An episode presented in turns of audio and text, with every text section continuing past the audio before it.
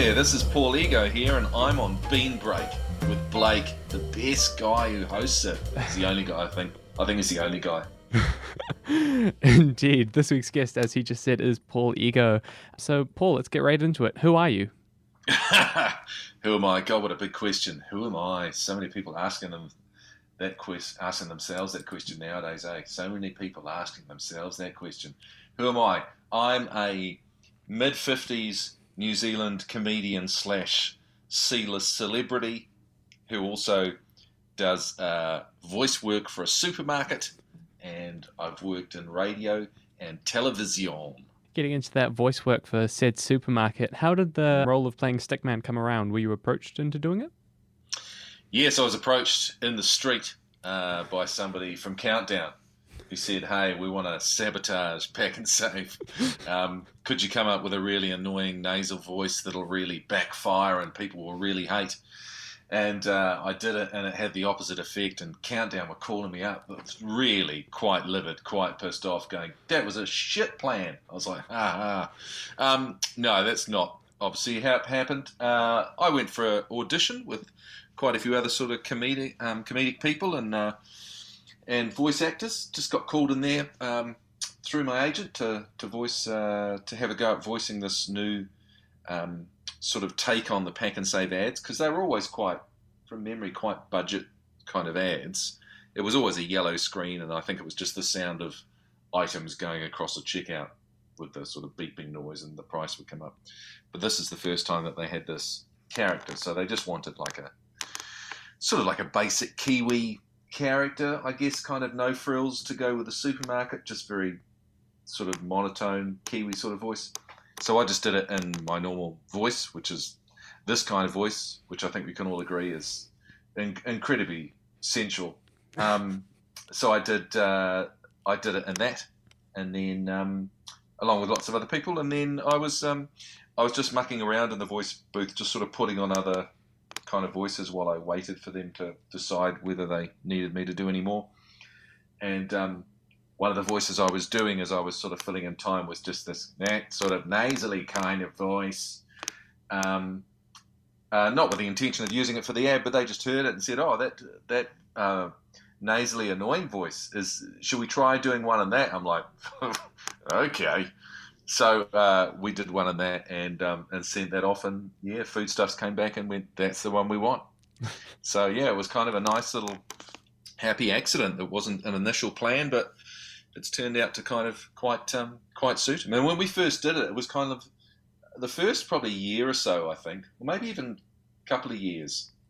It was sort of like I was the narrator of the ad, and I was narrating whatever Stickman was doing, and then eventually we kind of made the decision of oh, it should just be that should just be his voice. It should be him talking. That's and that's what it's been like ever since. In fact, I did some today. Actually, I've come from doing that today to to do this to talk to you. So, yeah, I I love them. They're a lot of fun. How often do you record for Stickman? Uh, generally once every once every couple of weeks. Sometimes once a week, depending on what they're doing.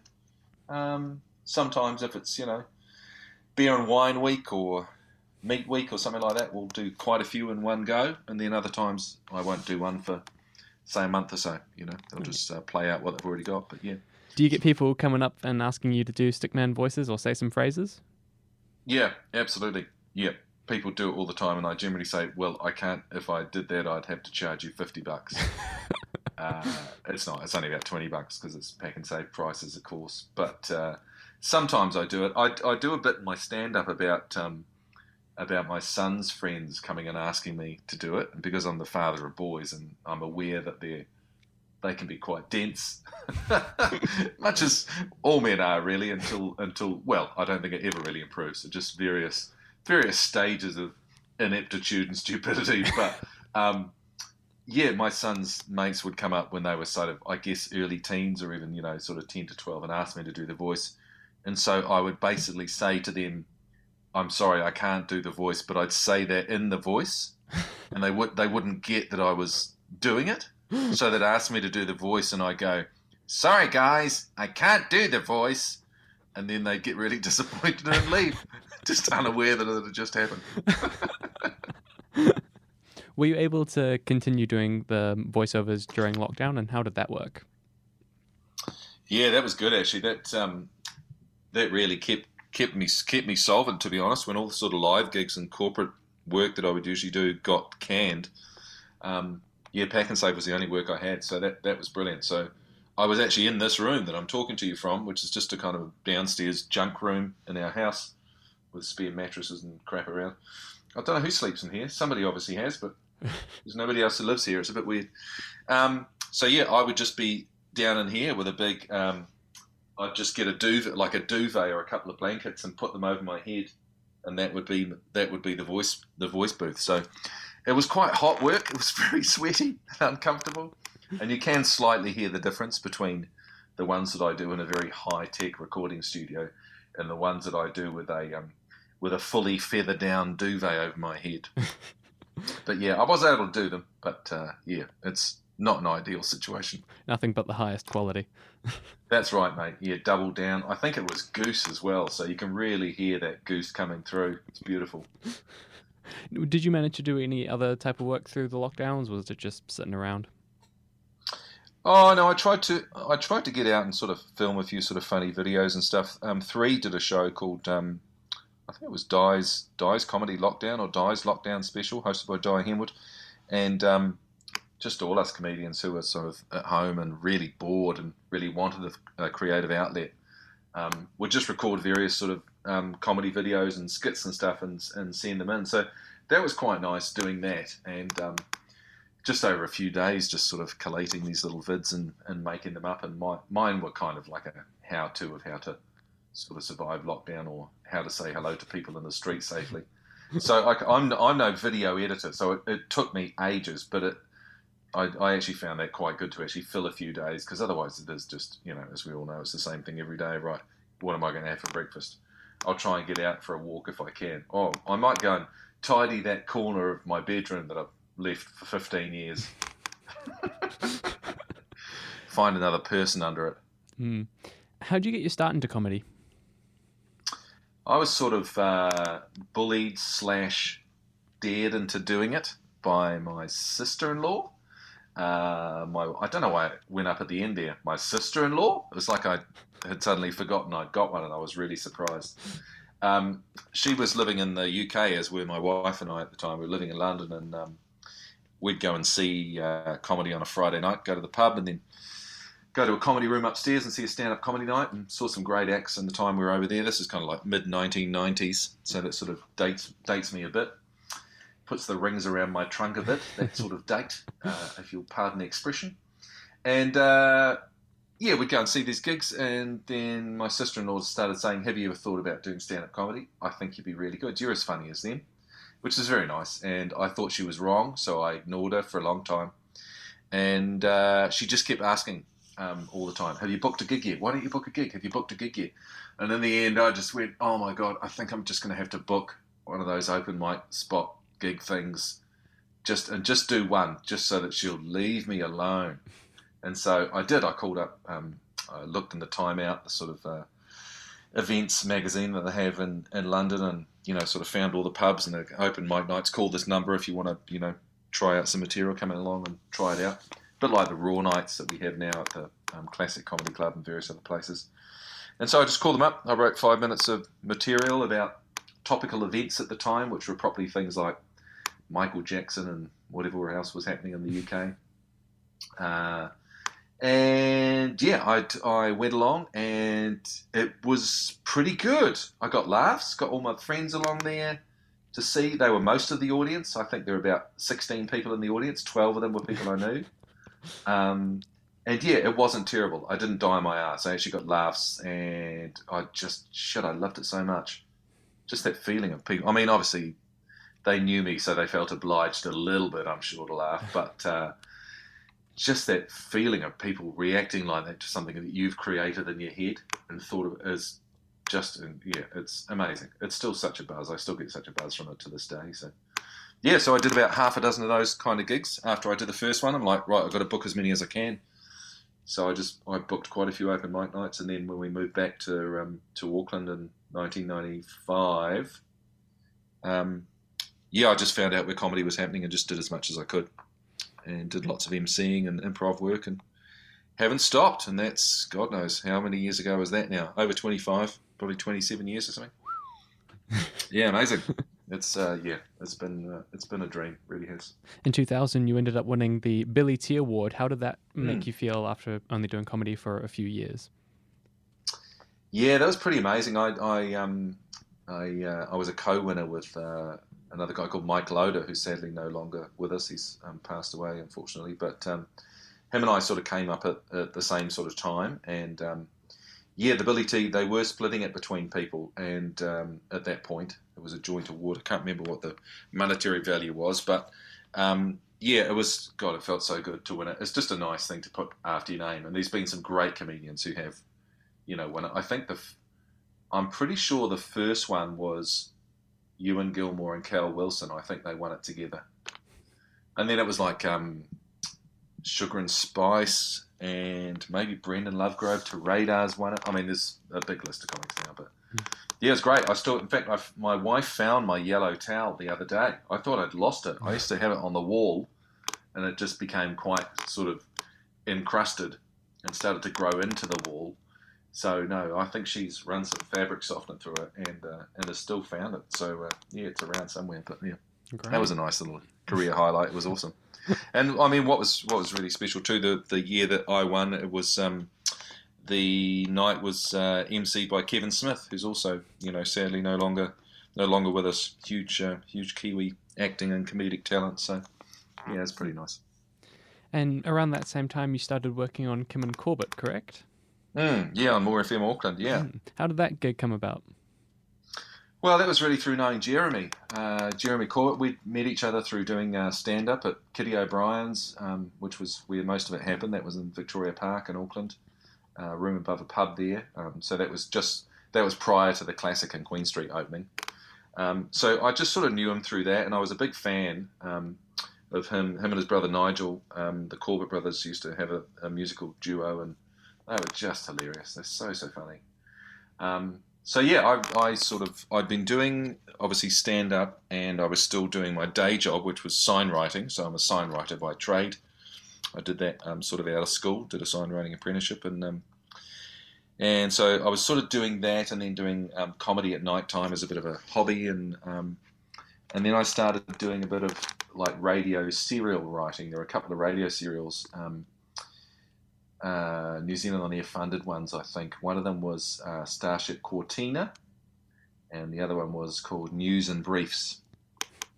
And I'm pretty sure David Downs, uh, who you may know through his sort of um, cancer journey and stuff, um, and also came up sort of through the through the comedy ranks from all those sort of Palmerston North ex Massey kind of guys who now are all are all dotted throughout the comedy industry, like Jon Bridges. He was another sort of cohort of David's, and now of course he's um, producer of the project, and uh, Paul Yates, who was based down in Wellington for a long time, and is, and, and is behind Wellington Paranormal with Jemaine and Taika, and so all these guys, are, you know, they were sort of, I guess, prior to me, and so I sort of looked up to those guys quite a bit. So I started doing a bit of writing and um, script writing for these radio series, and I guess because of that, because I knew Jeremy through comedy, um, when him and Kim needed some sort of just an extra comedic idea to bounce some ideas off for their show.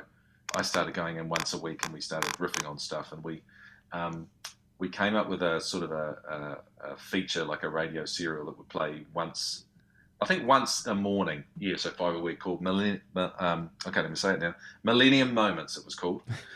And it was kind of one of those because it was leading up to this would be 1999, I suppose, leading up to the millennium. So it was kind of like a um, like a, an on this day this happened thing, but it was about things that that were happening in the future. So it'd be like um, uh, the year, um, we'll say the date is you know the 26th of August, 2026, and New Zealand Prime Minister Winston Peters has gone, you know, and it was all this kind of sort of what if extrapolated out stuff. So we did that, and uh, they ended up winning a, a radio award for best uh, serial, which is really cool. Um, and then they asked me to come on board full time as their producer. So that was in 2000, I think. I went full time. So there was the three of us, and then Hilary Barry joined as our newsreader. And so the show was the four of us, and that was yeah, that was sort of golden golden times really, the four of us together there. So, um, we all got on extremely well, and still we're still very close to this to this day, and see each other a lot. And uh, yeah, I was there until 2000 and what say 2006, maybe six years on and Corbett, and then I moved to the Rock to the Morning Rumble. Which leads on to the next question: What happened with you Yeah. leaving More FM and going to the Rock? What was the story behind that? Well, I basically got um, got asked by some of the big bosses at MediaWorks. They said, "Look, we need somebody on um, on the Breakfast Show on the Rock, and we'd really like you to move over." And I wasn't actually that keen because I was really happy where I was at More FM, but I was only doing kind of, I guess, backgroundy stuff. I wasn't really on air as myself, um, as Paul Ego. So I was ringing up and pretending to be characters and. I would call and, and pretend to be Steve Irwin, or I'd be the Queen, or I'd be Helen Clark, or I'd be, I'd call up and be David Beckham or something, you know. Which basically, the David Beckham one basically involved him calling up and then forgetting why he was calling. You know. he just sort of called, oh, oh, thanks for your call. Um, they go, you called us. You called us, David. Oh, did I? All right. Thanks for the chat. See you later. That was that was really, that was really the extent of it. Um, and then he called back again a few minutes later saying, "Did I leave my sunglasses there?" So uh, yeah, I went to the Rock to be uh, to be their producer and on-air person, sort of combination of both. And then um, we got another producer in about halfway through my time there, so I was kind of more just basically on air as myself. And uh, yeah, it was great. It was awesome. Uh, we were very lucky. Once when I moved to the Rock, uh, we won best well, best breakfast show basically at the radio awards like four years in a row, Mm. which was awesome. And it's, it, I'm sure it's just a coincidence that that happened after I joined. probably could have probably could have happened any time. Could have happened any time, but it was also probably my fault. Potentially. And then after that, you left um, the Rock. Why did you end up leaving the Morning Rumble? Well, that was kind of uh, seven days. Really had um, had sort of kicked off and become more of a focus for me. Um, so I was at the Rock. I started at the Rock in 2006, and in 2008 we recorded the pilot for seven days, and then it got funding and got the go ahead. And I think 2009 was um, they were the first episode. So um, probably those first. I guess within the first couple of years, it started getting really, really popular, um, which meant, um, I guess, the demand for um, the likes of myself and Di for doing more live gigs and corporate gigs because of our seven days profile. So we're getting more gigs of those sort of nature, which I still um, really enjoy doing. Um, so I was still getting up at 4 a.m. every day doing breakfast radio, and then we would do seven days on a Thursday, which was a really long day. So I'd basically go from um, kind of go from you know sort of 4 a.m. in the morning through to when we left the radio station, which was generally around sort of lunchtime-ish, 12 or 1. Uh, and most radio people at that point would probably go home and have a nap before their kids arrived home. But I would basically go straight to the seven day studio and then start working on that and work on that until we finished recording that night, which was 11 o'clock. So my Thursdays were huge, which meant Fridays I was a bit of a I was a bit of a washout. I just had no energy, and so um, and then with the increase in all the other gigs, I was away a lot more and having later nights, and it just got to that point where I kind of went, I'm just gonna. I was starting to get really run down, and I wasn't seeing my, my wife and my boys as much as I wanted to, and I thought it's just life's too short for this sort of thing. So I'm like, I've got to let one of these things go, and um, and uh, choosing the one where I had to get up at 4 a.m. in the morning was a pretty obvious choice. Fair enough. yeah. So yeah, yeah, yeah. That's uh, that's sort of how it happened, really. And then uh, yeah, seven days and uh, live work off the back of that has sort of kept me going, along with uh, Pak'nSave, which is which has been great. But uh, yeah, we'll see. We'll, we never know what's around the corner. Mm. Never say never. That's right. What- I, yeah, I, lo- I loved my time in radio. I had a I had a really good time. Would you go back? Yeah, if it was, yeah, I suppose so. Yeah, if it was the right show and the right time, and um, yeah, I'd think about it. Yeah, for sure. Yeah. Awesome. What were the challenges but, um, with switching from radio to TV? And how different are they for someone in your position? Um, well, seven days felt very much like a radio show to do it because it was um, it was a bunch of mates, you know, taking the piss out of each other and and riffing off the back of what someone else said, which to me is is the best is the best kind of radio, really. So, um, and there's been other shows which have been more structured, kind of, you know, look down the look down the camera lens and read what's on the autocue, and I I feel I can do that sort of stuff fairly well as well. Although I've got terrible eyesight, so I need to have the text pretty big on the autocue. It's literally almost like a word at a time, so I can talk with a fair bit of definition and gravitas. At least that's what it sounds like I'm doing. What I'm actually doing is reading a word at a time. so I can actually do that whole tonight. You're not gonna believe.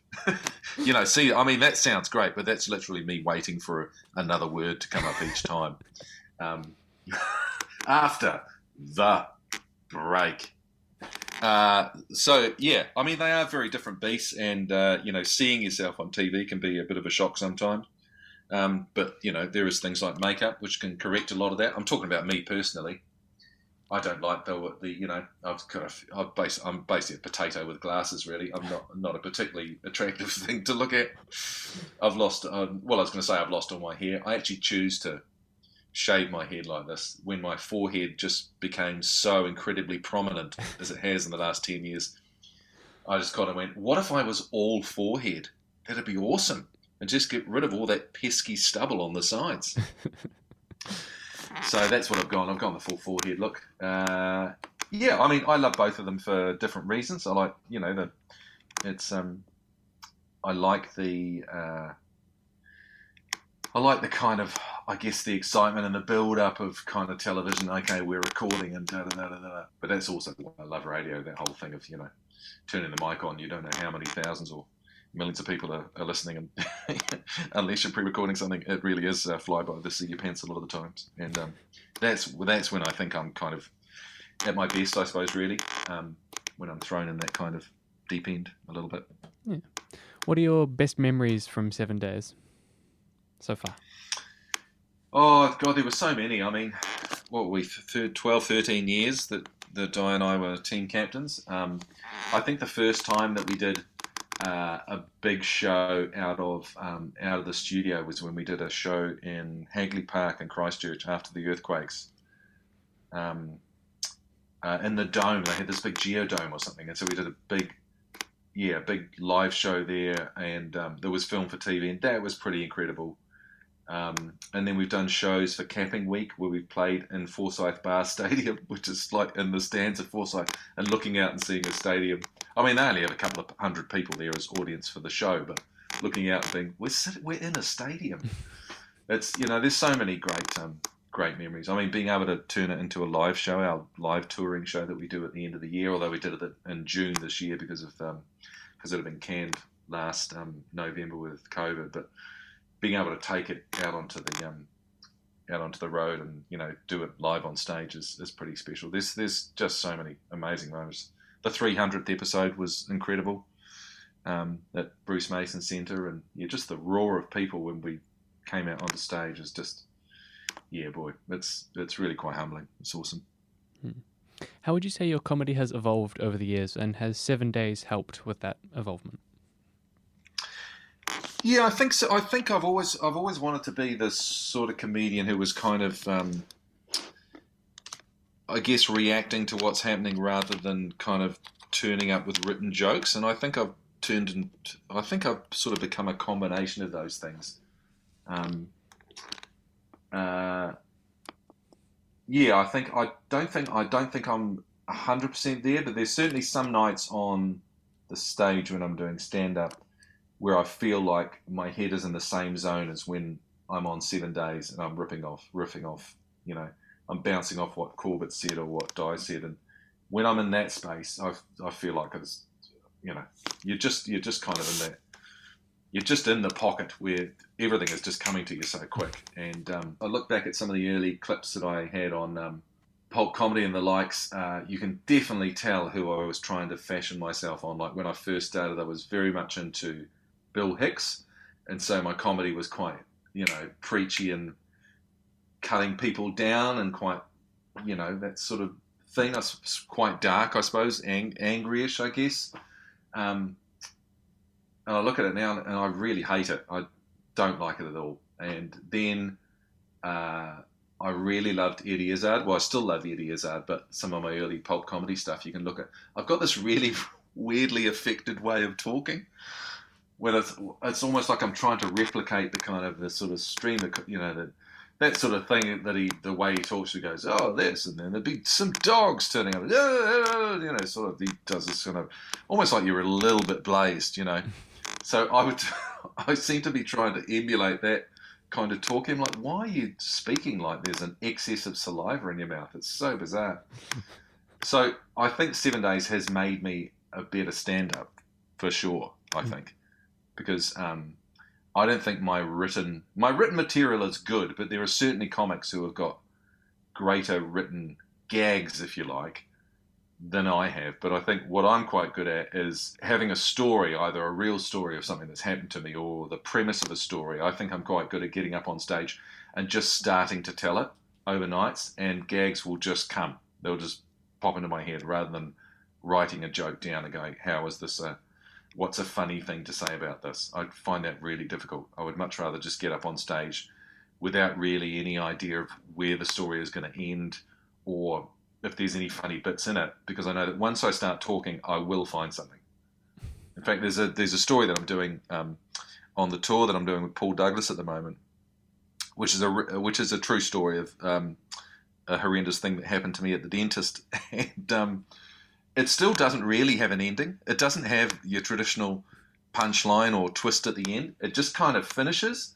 But but the thing is, it's it's peppered with gags like all the way through. So to me, it doesn't really matter. It's just been quite an enjoyable, funny journey, rather than kind of a build, build, build, build. Maybe there's not heaps of gags, and then there's a massive gag at the end.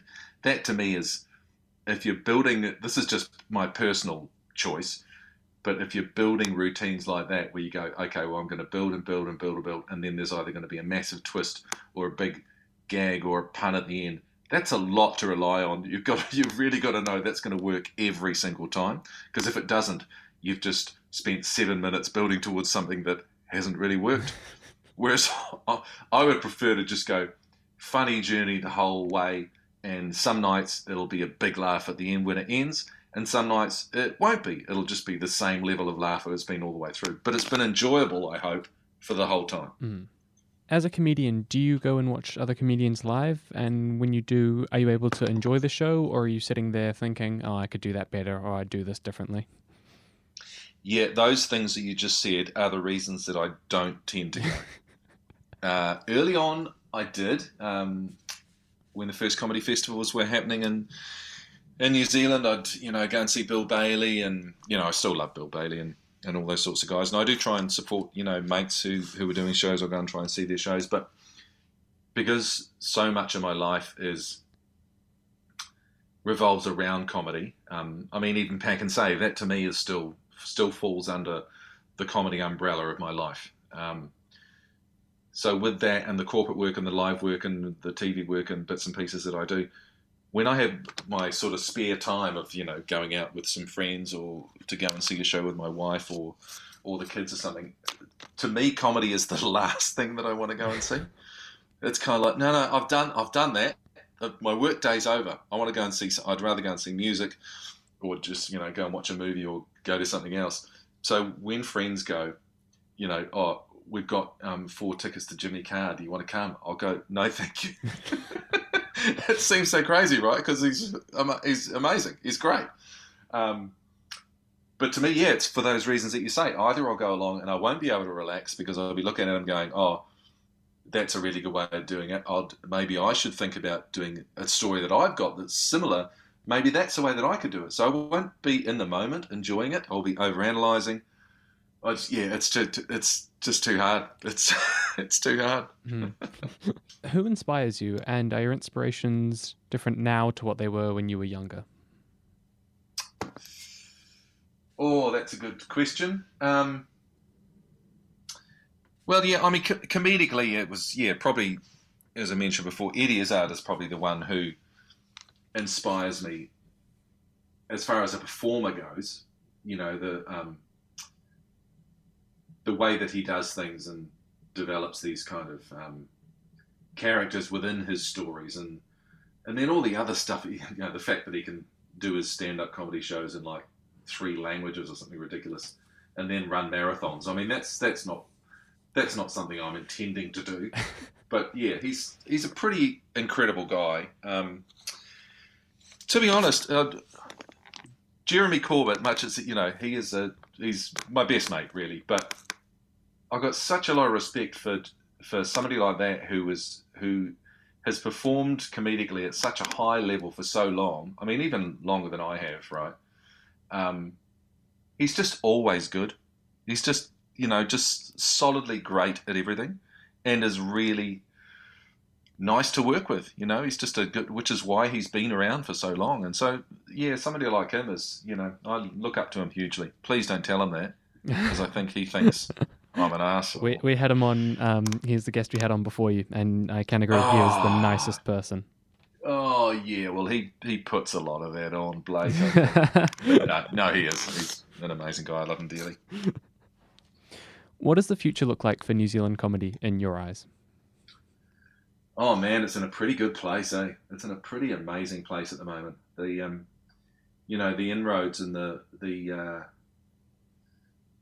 the kind of voice that we're uh, portraying overseas and getting noticed overseas is even more. You know, there seemed even more than it was a few years ago. I think you know there was that there was that golden sort of time when you know, as far as New Zealand getting noticed overseas. I mean, you know, sporting wise, we've we've always done it and you know batted way above our uh, average, I suppose, in that way. But I think we all remember those times when you first hear kind of that, you know, Crowded House's don't dream it's over as number two in the US, and you go, oh my god, that's a New Zealand song. And then obviously the the Flight of the Conchords evolution and, and Rhys Darby and all that, and that was a that was a big moment. And then Taika and all the things that he's done through through film. But you know the likes of Rose Matafeo and you know how how well she's done in the UK and winning the Perrier, and now she's got you know Starstruck, her TV show, and and there's a big batch of comedians who are working in the UK at the moment. I mean, Alice Snedden's working with Rose, and um, uh, Nic Sampson is is just had an amazing run at Edinburgh, got incredible reviews, and um, Two Hearts are over there. So there's this whole other kind of, I guess, the next generation down from me, if you like, who are just doing incredible things and um, and in Australia too. You know, the likes of Mel Bracewell and Ursula and Ray O'Leary are on TV over there, and it's yeah, it's it's re- it's really really cool. I don't think we're at the stage anymore where you go, oh well, that's a Kiwi person on TV overseas. It just now just seems to be a natural progression where you go, well, clearly they would be. They're really really funny. There's no reason why they wouldn't be on TV in America or the UK. So Mhm. I think it's in a really really good place. Yeah. Do you miss the more freedom that you used to have with jokes and with cancel culture being a thing nowadays? Do you feel like you have to be more careful with what you say? Oh, look, I don't think so. I think as you, you know, as you sort of mature as a person and mature as a comic anyway, I think you naturally, well, for me anyway, I think you naturally start talking about different things anyway. You know, I don't, I, not talking about the same sort of stuff in my in my um, comedy now that I would have been, you know, when I sort of started in the 1990s, you know, six ninety seven.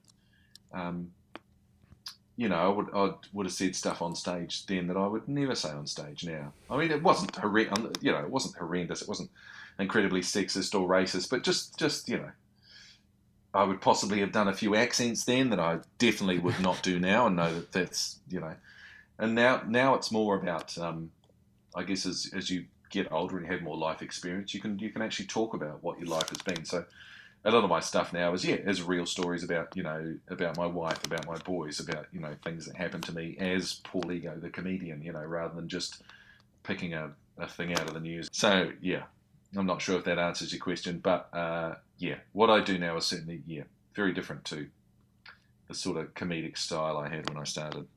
Yeah. So earlier today, I posted on Instagram asking people to send in questions to ask Paul Ego slash the Stickman.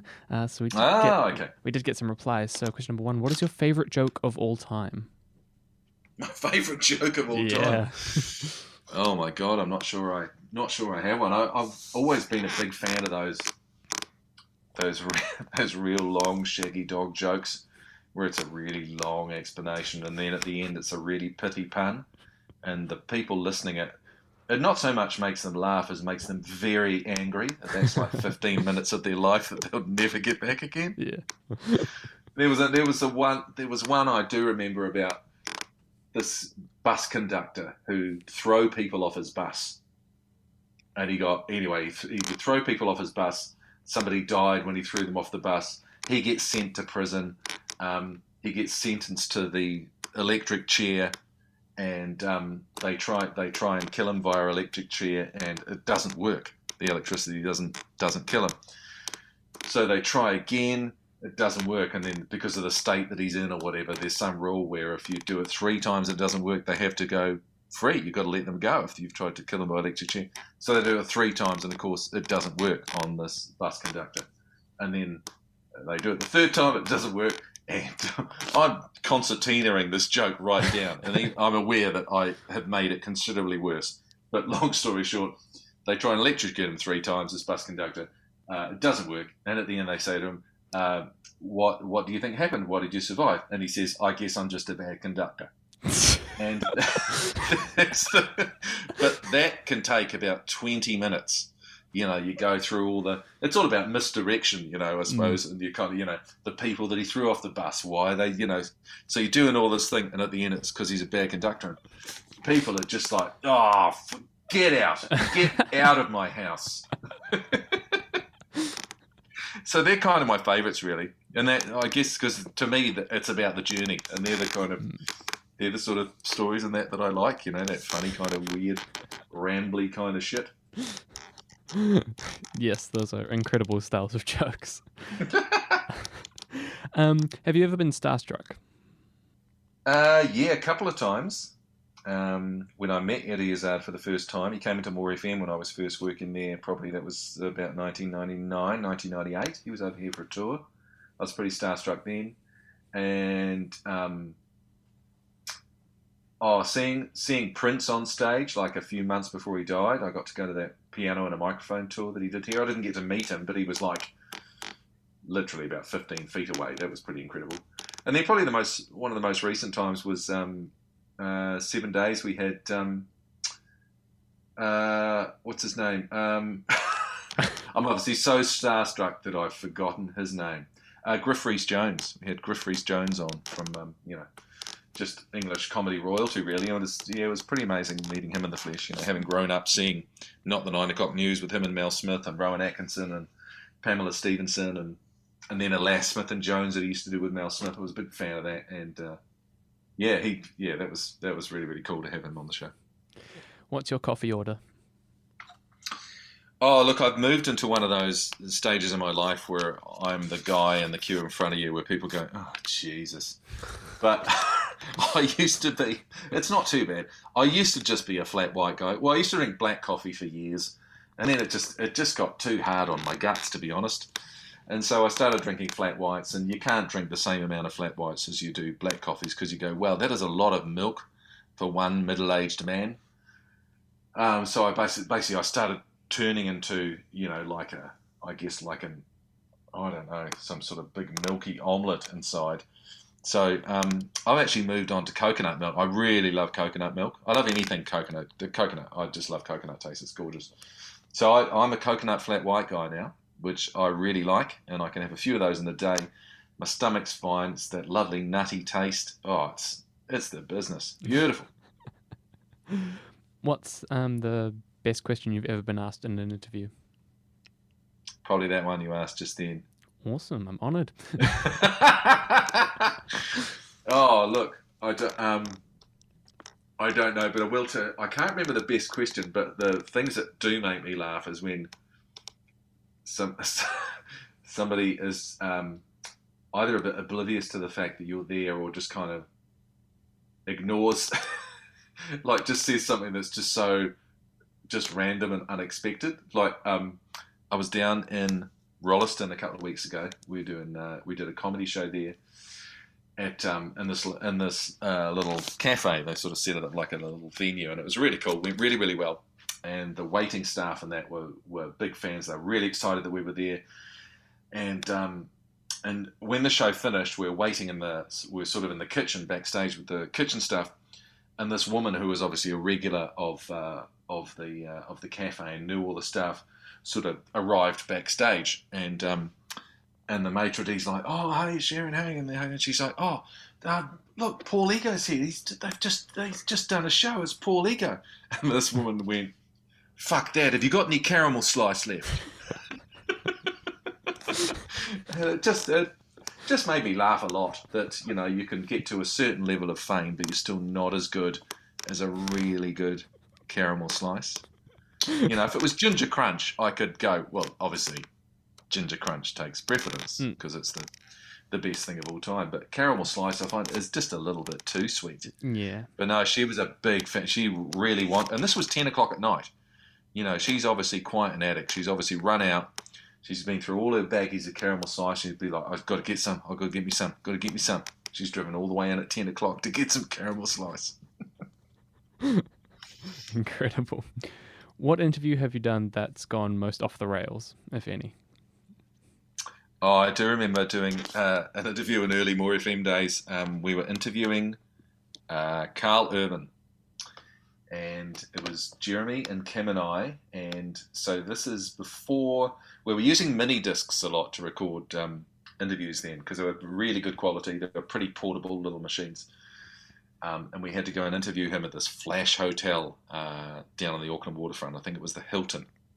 And we had like, I don't know, 15, 20 minutes or something with him. So we sit down with Karl Urban, and I think he'd just done what had he done? Like Pathfinder, maybe? It was before Judge Dredd, anyway. But he he done. It was after his first big American movie, which I think was Pathfinder. I'm not quite sure.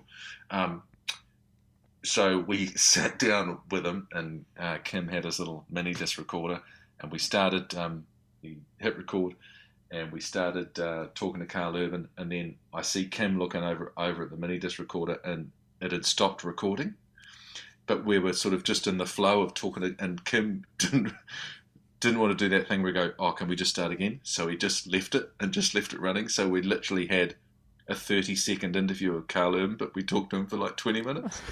Essentially, we're here with Karl Urban, and that was really about it. And that, that was all that we had. But Kim just couldn't bring himself to go, I'm sorry, the mini disc is fucked up. so we just kept going. Oh, no. Um, one of the final questions: Do you look at the comments or have any association with the Stickman Instagram page? I don't look at the comments. I see it pop up from time to time, and they're yeah, they're usually pretty funny. So I'll usually just put a like on, and that's all. That's all I look at. I don't look at the comments. I've learned to. I think most um, comics have learned to not look at comments too much on social media. They can be fairly um, fairly cruel and fairly soul destroying. Um, and uh, yeah, I still go back to that old adage of you know if you if you can't say anything nice about somebody, just just don't say anything at all. Just move on. You know, hmm. it's uh, you know we've we've been posting a fair bit um, on Facebook for this um, this Paul Paul comedy night tour that I'm doing with Paul Douglas, and just putting stuff up, and it's been so nice to see people come on and go, oh, you know, the show was awesome last night. Thanks so much. Had a great time. Can't wait to go. And then you have someone who'll just come on and go, I think they're both shit. And you're just like, why you don't even need to put that on. Like if it doesn't interest you, just scroll up to the next thing. Mm. You know, the fact that you've gone out of your way to go, your shit. You know, it's just a hor- it's a horrible quality in people, um, and that can get to you after a while. Uh, so you know, I try and try and keep off that. If I'm not promoting gigs, I just try and keep off that sort of thing as much as uh, much as I can. Fair enough. And what do you do in your free time? I hear you're quite a golfer. Yeah, I've become quite addicted to golf. Um, it's it's just one of those uh, one of those things where it, it sort of fits perfectly into the day of a comedian because most of my most of my work is evenings, um, apart from the odd sort of Pak'nSave thing, which are during the day. So, and because my um, my sons are both kind of grown up, they're 22 and 17, so who knows where the hell they are.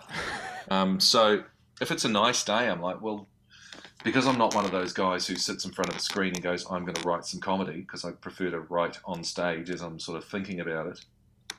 My days, and once I've sort of done some stuff around the house that maybe I have to do, I'm like, my days are clear. Like, I would much rather go and walk around outside for two hours, you know, breathe in the air, get some sun on my face, and, and practice my swearing by hitting some balls. So yeah, I've become quite quite addicted to it. I think because it's, I think also because because I've been doing comedy for a long time, and I think you're always improving. I don't think I'm at the point where I'm never going to get any better, but I'm at, I'm at a sort of, I guess, comfortable level where I could pretty much turn up and do a gig at any time without really stressing too much about it. Like I'm comfortable in my abilities, I suppose.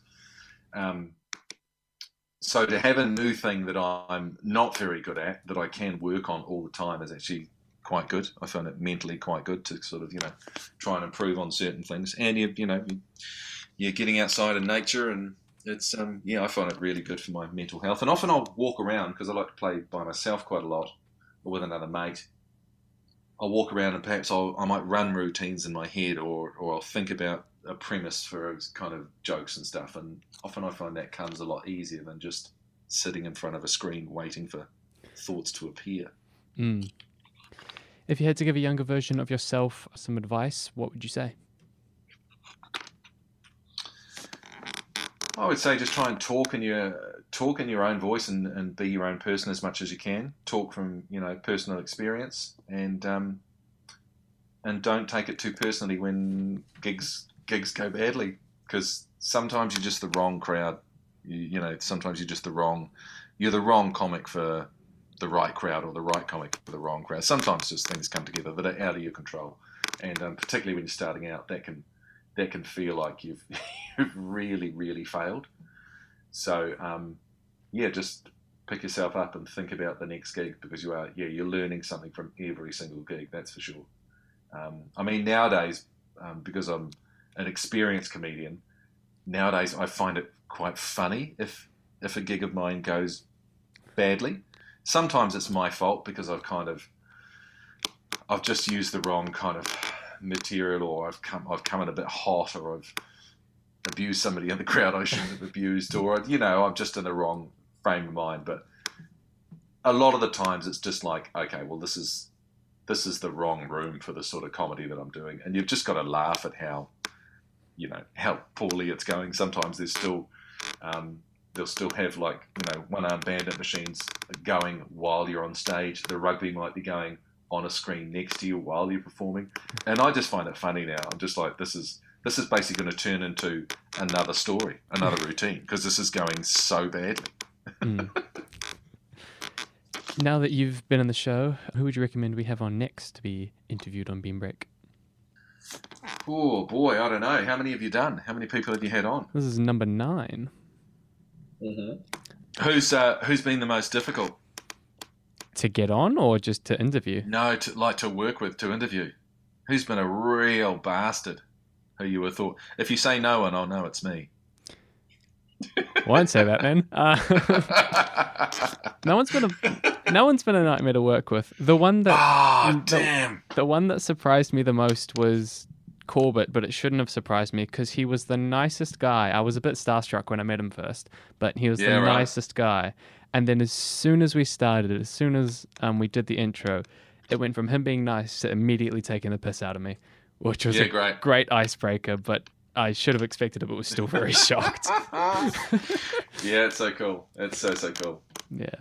Oh, look, I think you're spoiled for choice, really, Blake. I mean, there's um, you know, there's such a great level of uh, New Zealand comedian out there now, and um, you know they all have their own their own stories and their own journeys. I don't think there's anyone in particular who I go, you have to get this person because I think we're really lucky in New Zealand. If you you know if you go to new, uh, yeah, a comedy lineup show now, um, you know you're going to get a great show. There's um, you know the the level is just so high. It's awesome. Mm. And finally, where can the people find you or things you're up to? So when does this just this goes out in a uh, couple, aside? This goes out in a couple of weeks.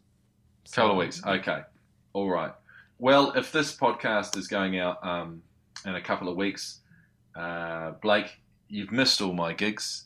Uh, well, no, you haven't. You can come and see me in Auckland at the Classic with Paul Douglas. We're doing uh, a weekend there, October 21st and 22nd, I think it is. That's kind of the end of our Paul Paul Comedy Night tour. Um, I'm doing a gig in Cambridge, I think, in December at the Five Stags. So just look, just go um, either on my webpage or just Google Paul Ego Live which is spelt the same as live, and it'll bring back the results. Yes, Paul Ego does still live. You're in luck.